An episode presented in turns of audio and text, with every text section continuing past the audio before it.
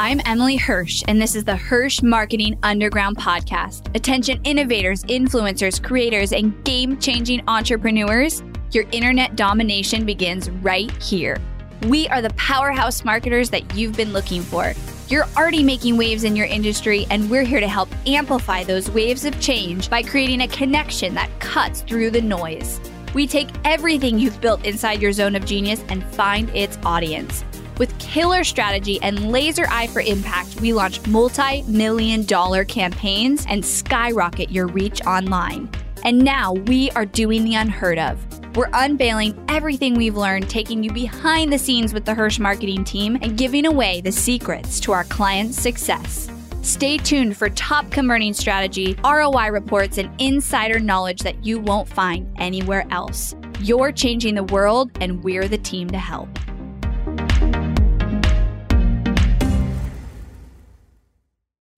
Hello, friends. How are you all doing? I am excited for today's episode because I love going back to core foundational things and telling them to you guys as many times as I can to pound them into your head. and that is what I'm doing today um, because I've definitely done episodes like this, around this in different ways. But I want you all to also know that I follow my own process for my own business. So I'm going to tell you what we have been doing with our own funnel, our own micro webinar and application funnel so that you you know like I I do it too. And because it works and because that's the only way to do it. And so what I talk about a lot is the importance of basically following this cycle of putting out a funnel, putting data through it, so actually driving paid ad spend and traffic through it, getting people to take action, like go through the funnel so that you see all the numbers, tracking all those numbers and watching them, and then looking at the numbers and letting the data tell you what you need to fix and what you need to update, updating it, and then doing it again. Like test, refine, repeat. Just keep on doing that. Keep on making things better because I would argue you'll never have a perfect funnel. Like there's always things you can improve because the data will always tell you where holes are. There always will be a hole, even if it's small. Even if your funnel is profitable, you still have ways you can improve it and make more money. So if you stick to that and you really focus on that one funnel, you will see so much results and amazing results. And I know this because I've seen it happen dozens and dozens and dozens of times with our clients. We're huge on this. And then I've also you know, I do it with my own company. And and the key here is this. You have to have a focus with one main product that you push and you sell or service and a very clear customer avatar or ideal client that you're going after and one strategy that you are trying to create. So that funnel. And so, and then you have to run traffic to that and continually do that process of test, refine, repeat with that one funnel. And so that here's the huge mistake that people make and why I do so much content on this because I see this mistake happening so much is people will create a funnel, have their offer, they'll create their funnel, they'll run traffic to it. It may be, let's go with the theory that it works, it's profitable. And then they decide, okay, my next step is create a whole new funnel and just kind of like let the one that's working there either sit at the same ad spend or like use it for a little bit and then switch that is killing your success because what you should be doing is optimizing that funnel so you can make it even more profitable and then spending more money on it so you can get even more results with it and make more money with it and scaling that. Let's go with the theory that it doesn't work. So you create the funnel, you have the offer, you run traffic to it, it's not making you money back. What people do is they will go and make a brand new funnel and throw that whole funnel away. When in theory, a piece of that funnel probably works fine or several pieces of it and you just need to fix a few things. Maybe it's your messaging. A lot of times it's messaging. Maybe it's the positioning of your offer. Maybe it's the way you're nurturing and your strategy the way you're selling your offer. There's many points but the data will tell us the answers. So we must track the data let the data tell us what we need to fix what we need to update what's not working fix the holes do it again until it's working and I say this, I get quoted on this. It's my favorite thing. Marketing always works. It's just a matter of when. And your willingness and dedication to follow this process continually and invest in the long term of your company is what's going to decide that win. Every single month, the Hirsh marketing team manages over $1 million in ad spend on Facebook and Instagram alone. All of this data is compiled and collaborated on by the Hirsh marketing team into one incredibly valuable report released every single month to the public. You can get instant access to the Hirsh marketing report every month by going to hirshmarketingreport.com this report is completely free to our audience and contains insider knowledge that nobody else is sharing. If you want behind the scenes access to top converting strategies, actual ads we've tested, and the latest Facebook changes, the Hirsh Marketing Report is for you. Go to HirshMarketingReport.com and get access to all the future and past reports right now. So here's what we did exactly what we did with my funnel. So in November of 2019, I launched my micro webinar funnel, which I did a podcast about the micro webinar if you want to reference that, what that strategy is. But essentially, it's a short video. I'm not requiring anybody to opt in. And below the video is, um, our application. So it's like, watch this video, apply for our free strategy audit. It's about a 20 minute video and the goal is to get applications. So it's an application funnel, but it's the my thinking and theory behind the, my own theory behind the micro webinar. And the reason why I don't require an opt-in is because for high ticket sales, those people, that ideal customer rarely opts into things and like watches an hour webinar. Like I am, if I think about myself, I haven't done that in a long time. And what they want is they just need to be proven that they need your help, whatever it is that you offer. And so they need to see that in a video format is the best way um, and then they need to go apply. And the actual strategy call in this session has value in it. And so that's a free thing. You're not getting them to obviously buy on that page. So that's why this works. So we launched the micro webinar. We ran it, let's see, November to February. So December, January, February. November, December, January, February. Yeah, three full months. It was really like three and a half. Three and a half months. It converts. It's getting applications. It's converting to sales. We've made money off of it. Um, we're hitting our targets. We had to adjust our targets a little bit. I can talk about that in a second. But what I did was we ran it for those just over three months and then we audited everything. So we took all of that data we looked at the ad data. We looked at how many people were watching the webinar, how long they were staying on. And we also analyzed heavily the leads that came in and actually had a call and the quality of those leads. So I did a whole audit. Um, Andra, Andra Bolin, if you, if you know her, she's amazing. She actually does our sales calls, but I hired her to do, uh, an audit of my webinars because she is very good at messaging and she's doing my calls. So she has all this feedback about, you know, like, if those leads are right and what was wrong and, and the pain points I could touch on. So we did a whole audit. I reworked my entire webinar based on that audit and just made it even better. It was already good, but made it better, like next level. And then we also changed a few things with the ad strategy because what we found was the best applicants had already had a touch point. And so we massively upped our podcast ad spend to then make, okay, first they see the first level of the visibility brand awareness in the Hirsh process. They see podcast ads and then they see um, the micro webinar and then we have retargeted application ads. So that's kind of our levels. We do run the micro webinar to some cold traffic, but honestly, it hasn't been crazy successful. They need to have another touch point because I'm asking them, you know, investing in working with our company is high ticket. It's not a small, it's it's creating a partnership. So most people need to have it either be referred and know that we're awesome or have a couple touch points. So first of all, I'm excited about this because I I it works so well. Like we've already, you know, improved our conversions just by doing that and got in the right pe- getting in the right people to this application and I want you guys to see like I follow this process for a reason because it works because it can't go wrong because if you want to be successful, just do this and continually do this. Like it's not actually hard. It's foundational stuff.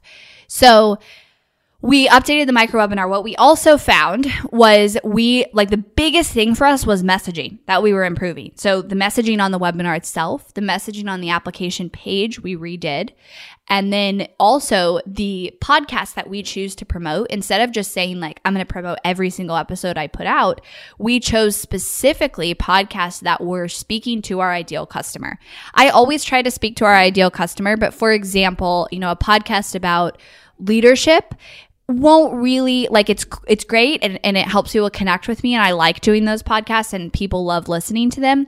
But that's not boldly telling people what we do and that we, you know, run paid ads and who we are and who are who we want to work with, it would be a little confusing. So we chose specific podcasts that would speak to both our premier and our performance clients because we have two different clients that we speak to depending on where they are in their business. They're either ready to scale, have run successful ads, and they want to take it to the next level, or they have success organically. They have got a product, they know who their audience is, but they haven't maybe run ads or they've only run a small amount of ads and they need to take it to the next level, bring in high level strategy, buy that data. So we have two different clients. And so we chose episodes speaking specifically to them. We run traffic to those and then we retarget people to the micro webinar. I updated the whole webinar to have very specific language to talk to the people. And that was the biggest thing we took away from the audit was we just needed to go deeper with our messaging. And honestly, there's almost always room for you to improve messaging. Because if you just listen to your audience, if you really pay attention to things people are saying, to actions they take, to reasons why they don't buy, um, if you really pay attention to that, you can always improve your messaging. And messaging is so important. Like language and how we connect with people is everything in your marketing strategy. So I didn't actually change my strategy. I updated all my messaging in the way I was talking because I want to attract even more of the right people because some of the wrong people were getting in. And I don't want that. So we changed all the messaging across everything. Um, I redid the micro webinar and then we we shifted how we ran our ads because the data told us that people who had a couple of touch points with our brand before booking a call became a client. They closed. And so we know like we want to pay for that visibility ads to warm people up before they go to the micro webinar, before they get on a call with our team. Now here's the other thing. So when I when we went out with this uh, campaign, we do like I'm treated like a client in my agency. So my ads manager and I we set goals. So we said we want to pay a max of $200 cost per application. So we set that goal. But my application, if you've gone through it ever or or you've tried, like it's very strict. Like it it declines a lot of people because we only want people that we know we can help on the call. And if you're not ready to, you know, in a place where you can invest, if you're not financially there, if your business isn't ready yet, then we decline the application because I am pretty strict with who we t- get on the phone with, which gets our sales close rate very high because of that. And that's what I want. And so with that $200 application, if it was a, a approved application or call, so many people were getting declined that we were not able to hit that metric. I don't think I could ever hit that metric because I'm declining half of our applications. And if I wanted, you know, I, I said $200 application, it's really call booked. So it would be cheaper application. But what was happening is it was ending up like $400 application. But what we found with ROI and our return on ad spend was we were getting a huge, like a thousand percent return on ad spend because the investment is high to come and work with us, right? Like the the average cart value for me is very high um, because we sell people into a five thousand or seven thousand dollar first payment and then a monthly retainer of uh, three or four thousand dollars, and so that investment is so is high. Like so, the quality of lead I need, I'm willing to pay actually what I did was I took here's how much we made and here's how much we spent. And now, and then I adjusted the numbers and said, what if I paid $500 cost per call? And you guys might be like, whoa, that's really high because it is. It's very high. Average is 100 to 150. But because we're declining so many people, I said, what if I paid $500? Could I still be profitable? Well, if I paid $500 and we hit our close rate of 50 to 60%, I'm still massively profitable with a call because because of that high close rate, because of how my funnel's set up. So what the data did here was it allowed me to see how much is the max I can actually pay and still be profitable. Now you might be thinking like, why would you want to pay that much? Don't you want to optimize it lower? Well, my funnel, because we, because we decline so many people and we're so strict, it's not realistic for me to hit that goal of $200 cost per call. But even better, like Russell talk, Russell's. I remember when Russell talked about this. Whoever can pay the most to acquire a customer wins, is what he has said many times. What that means is my competitors might be trying to get $200 cost per call, which means they're shutting off ads when they hit that threshold. They're like, oh, this isn't working anymore. We're going to turn this off. I am pushing more aggressive and I'm like, hey, we can pay more. We can pay more. We can afford more. And so I'm actually making more money by knowing those numbers than somebody who's saying, oh, I got to keep it at $200 cost per application. So I'm going to shut this off. So by knowing my numbers, I knew we could push that threshold even more and still be massively profitable. But I wouldn't know that without knowing my numbers. So I followed my process. We launched this funnel in November. Three and a half months, we did a massive audit. We updated everything we needed to. So we didn't change the actual strategy of the micro webinar. We updated the messaging because that's what our data told us. Then we also adjusted our goals and our strategy on the ads front of making sure that we had even more retargeting in there because we tested and we found the results. And now I'm going to go another three months. I'm going to run this and hopefully scale it even more and then do it again and audit it again because there's always going to be room for improvement. There's always going to be. Like if my data, if you're paying attention, there's always something you can improve. And then that ultimately will make you more money. So test, refine, repeat, you guys. Like I cannot say it enough.